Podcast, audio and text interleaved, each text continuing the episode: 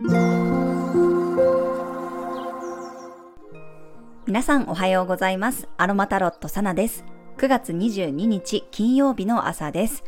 名古屋は今日も曇ってますね。昨日もね、結構夜に激しい雨が降ってたんですが、なんか突然ね、外を歩きたくなってですね、わざわざこう土砂降りの雨の中、傘を差してね、散歩に出たりしていました。なんかこうね、ビカビカ光ってるね、雷がすごい綺麗だったりとか、すごくね、涼しかったので、なんか普段はね、雨に濡れるの嫌だなーなんて思うんですけど、たまにはね、なんかこう雨の中を歩くのも気持ちいいなーなんて思ってました。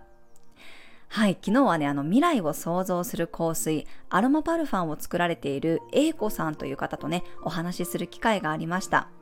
A 子さんの香水作りではカウンセリングがねすごく大事になるようなんですがそのカウンセリングを受ける前にもカウンセリングシートにいろいろこう記入することがあってですねまあでもそれがねすごく自分と向き合う内観することにつながって、まあ、私も同じくねアロマを扱うものとしてすごくね学びになりました。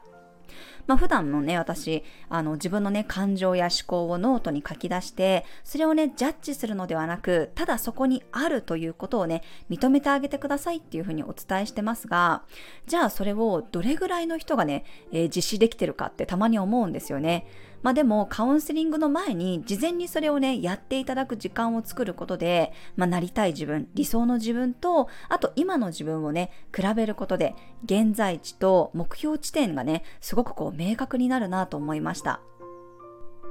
まあ、私の場合はね、セッションというかリーディングになるので、お客様が私に聞きたいことがあってね、来てくださるので、まあ、どうしても私が話す割合の方が多くなってしまうんですけれども、まあ、A 子さんの場合はカウンセリングなので、すごくね、やっぱり自分のこうお話を聞いていただけるんですよね。で、やっぱりカウンセリングの良さっていうのは、何かをこう指摘して気づくのではなくって、あくまでもその人が自分のこの思っていることとか感じていることを話すことによって自分で気がつくことがあるんですね。これがもうカウンセリングの醍醐味だなっていうのをね、すごく感じました。A 子さんすごくね、この傾聴するということが上手で、本当にこう気持ちよくね、お話をさせていただいたななんて思います。で、私がその気づいたことのね、一つっていうのが、まあ、まずね、私その、えー、今度からアカシックレコードのね、まあ、リーディングっていうものをちょっと学んでいこうかなっていうふうに思ってるんですけれども、まあ、もともと本来の私っていうのは、やっぱりそういう世界がすごく大好きで、子供の時はよりそっちの世界にどっぷりね、使っているような子供だったんですが、まあ、ちょっとね、ある事件をきっかけにして、もう完全にこのスピリチュアルからね、足を洗うっていうことが一旦あったんですね。でもやっぱりまたね、こういうことがやりたくて、興味が尽きなくて、ちょっとずつ戻っていって、で、今はまあ星読みだったりとか、カードリーディングっていうものを通じて、まあお仕事までやらせていただいているような状況です。だけど、本当は多分もっともっと自分の中でこう制限をね、えー、緩めていきたいっていう気持ちがあって、まあ、プログレスのね、えー、月が水亀座から魚座に移るっていうのも理由の一つではあると思うんですけど、なんかこう自分の中で安心感が生まれたんだなっていうことをね、えー、気づかせていただきました。というのも私、あの、春からですね、えー、フリーランスで、えー、仕事をしている人たちとのそのコミュニティの中に入っているんですけれども、まあ、そのコミュニティが、あの、普通のこの個人事業主っていうよりは、やっぱりこう、スピリチュアルなことをお仕事にしている方がすごく多いんですよね。なので、当たり前に魂の話だったりとか、潜在意識の話だったりとか、まあ、チャクラの話だったりとか、まあ、次元の話だったりとか、そういう話を普通に皆さんとできるんですよ。もうなんかこう、星読みの話がこう、共通言語になっていたりとかするので、なんかそれがやっぱり自分の中で普通に当たり前になっているからこそ、そこに対しての抵抗感、自分の中で一回作ったブロックっていうものが、どんどんどんどんこう緩んでいってるなっていうことにね、改めて気がつきました。まあ、私自身は子供の頃からこういう世界が大好きだったんですけど、それを誰かに話すことはなくって、自分の世界の中ですごく楽しんでるような子供だったんですね。大人になってからも、仲のいい友達にもあんまりね、まあ、占いに行ったよとかっていうのはね、話したとしても、自分がこういうことをやってるっていうことは、まあ、家族以外には話したことがなかったので、改めて今そういうことをいろんな人とね、まあ話ができる状況っていうのは多分すごく自分にとって安心材料になっているんだなっていうことがね、分かりました。多分普通の人たちが子供の話とか家の話とか洗剤の話をするような感覚で私はなんかそういうスピリチュアルの話とかね魂の話とか天使の話とかね星の話をね今できているようなそんな状況なんですよね。だからこそ、なんかいい意味で自分の感覚が多分麻痺してきたんだろうなっていうね、感じがします。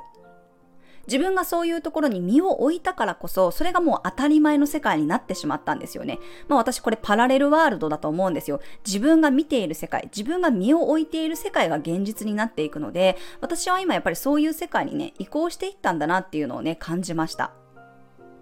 で、そんな中で自分の中でハッとしたのは、あの、私は私の火星は蟹座なんですけれども、このね、蟹座の火星っていうのがですね、なかなかこう扱いにくくって、まあ、火星って本当は戦いとかバイタリティの星なんですね。好戦的に戦っていくエネルギーなんですが、それが蟹座に入っていると、なかなかその持ち味を発揮しません。私はよくこれを湿ってる火星っていう風にあの言いますが、ストレートにその自分の火星力を発揮できないんですよ。蟹座の火星がどう発動するかというと、やはり仲間を作ったりとか、共感してくれる人たちのもとにいると、その火星が出てくるんですね。で、おそらく私、蟹座火星なので、自分一人ではなかなかそういうことをね、えー、することができなかった、その壁を突破することができなかったりとか、自分の中でガンガン火星を使うっていうことができなかったんだけれども、改めてそのコミュニティに入って、そういう仲間ができたことで、自分の信じる世界観を信じじてくれる人たちが周りにたくさんいることで自分一人じゃないって思えたからこそ、まあ、そういう新しい世界に自分からもう一歩踏み出そうっていうこの行動にね結びついていたこのコミュニティに入ったっていうことが自分のそのカニ座の火星を使うっていうことにすごくこう直結していたんだなっていうことにね気がつきました。その安心感があったからこそ新しい学びにね対して、まあ、挑戦してみようもう一歩オープンになってみようっていうことができたわけでその土台にあるのはね、安心感だったんだなっていうことに、英子さんのこのカウンセリングを受けながら気がついたんですね。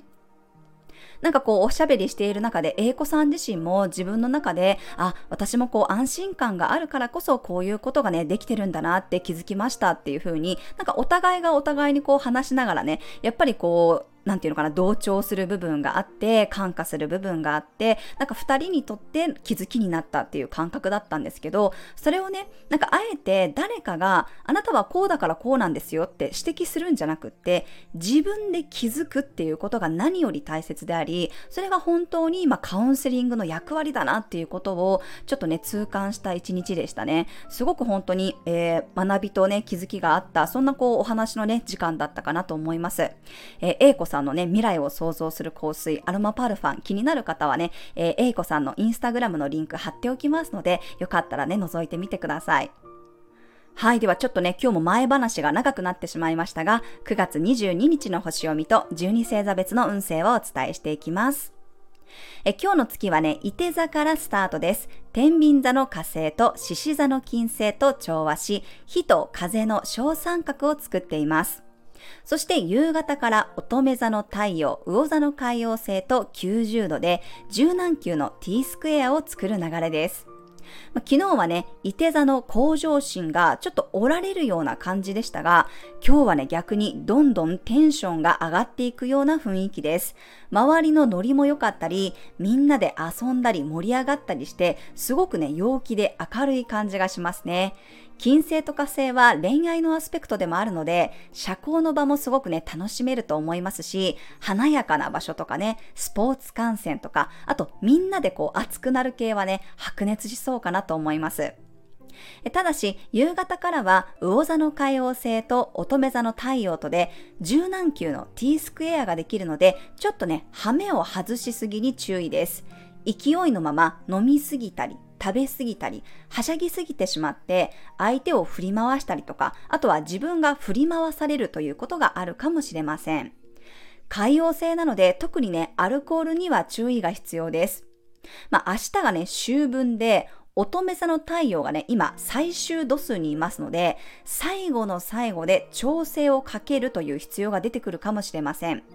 気が大きくなりすぎて、勢いで高い商品をね、買ってしまうとかね、後でそれでお金の調整をしなきゃいけなくなるとか、飲みすぎて具合が悪くなって、体調の調整をしないといけないとかね、まあ、ちょっとこう現実逃避しがちにもなるので、あんまりこう暴走しないように気をつけてください。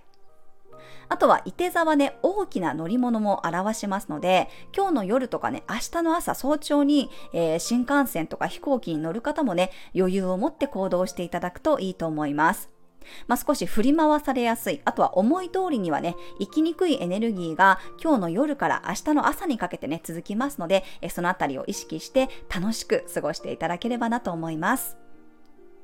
はい、今日はね、日中はジャスミンの香りやレモンバームのハーブティーが心を穏やかに楽しく過ごすことをサポートしてくれます。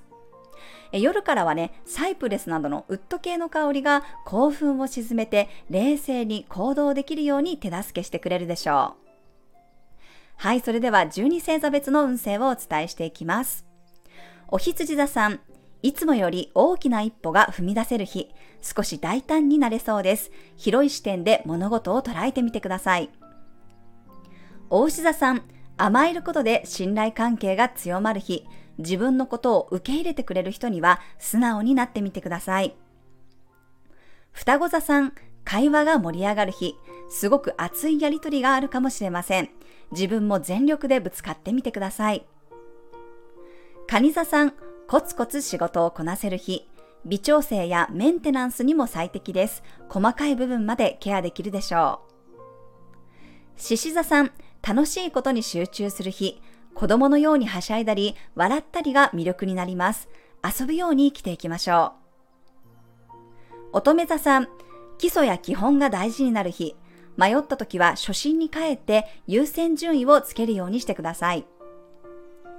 天秤座さん、状況が変化しやすい日、最初から決めつけすぎずに柔軟に動くことを意識しましょう。テンポの良さを大事にすると良さそうです。サソリ座さん、自分にお金をかけたい日、自分の五感を喜ばせたり、体をケアしたり、自己投資すると効果が出やすいでしょう。伊手座さん、どんどん高みを目指せる日、自分のゴール地点を決めておくとかなりスムーズに動けそうです。自己ベストが出せるかもしれません。ヤギ座さん、心のもやが晴れたり癒されるようなことがある日、すっきりした気持ちで次の一歩が出せそうです。水亀座さん、横のつながりが大切になる日、他者を通じて自分を知れたり、新しい世界観が入ってきそうです。魚座さん、一つずつ階段を上がれる日、やりがいや達成感を得られそうです。頑張った自分にご褒美を用意しましょう。はい、以上が12星座別のメッセージとなります。それでは皆さん素敵な一日をお過ごしください。お出かけの方は気をつけていってらっしゃい。